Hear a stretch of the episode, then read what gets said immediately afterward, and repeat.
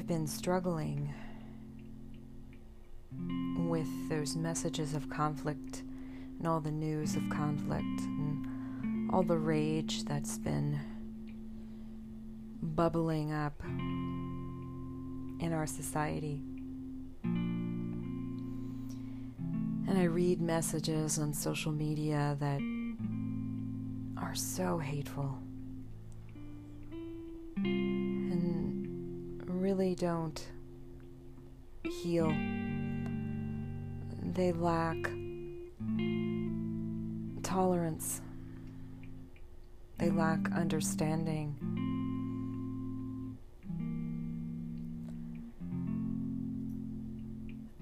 And I've tried to address some of them, trying to open up people and get them to see not only the nature of their own conflict, but how we can transcend it. And unfortunately, they've closed off their ears.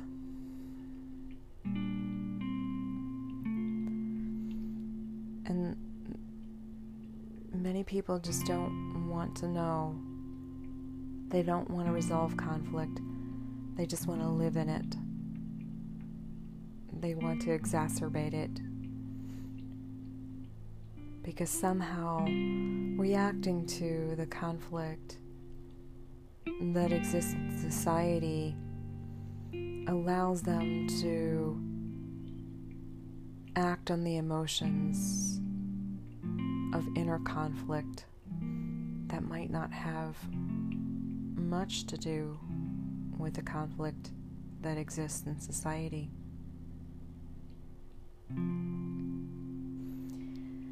So, I've sort of made this inner promise to myself to seek to transcend that conflict and seek unity instead.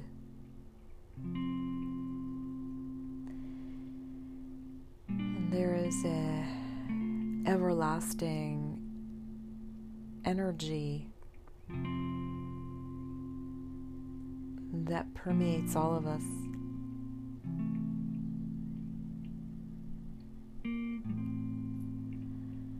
And I I honestly believe that if you call for that energy, if you ask that energy to come into your heart, come into your spirit, then it will embody your thoughts, your feelings, and ultimately how you relate to one another.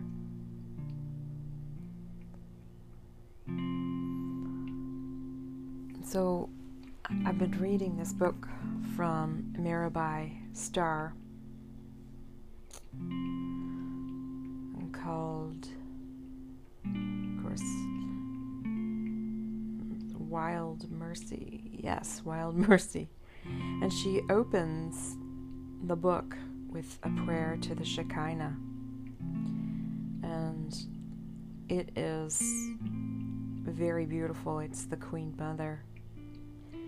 She talks about it being the face of the holy, the luminous moon.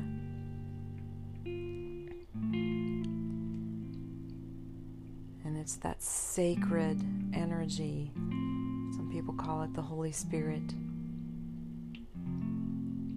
That goes beyond conflict and seeks to unify. And so I'll read part of it.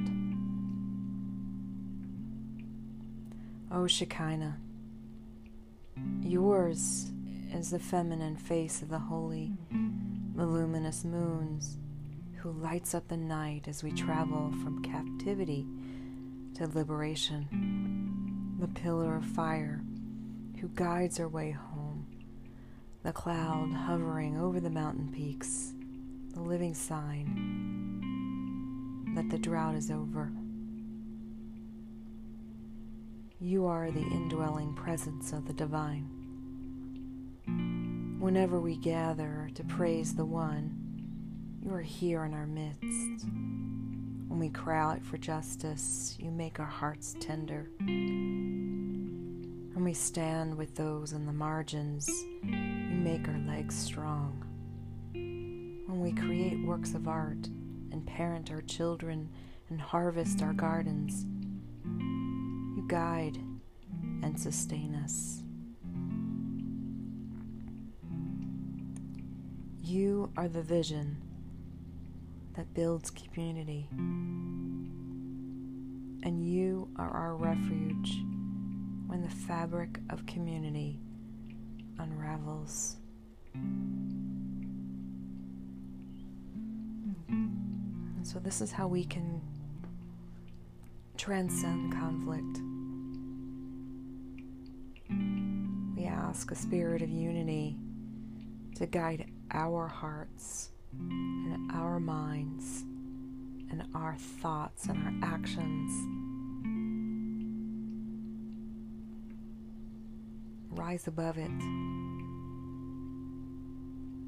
and treat one another as if they too echo the essence of Shekinah. Bye.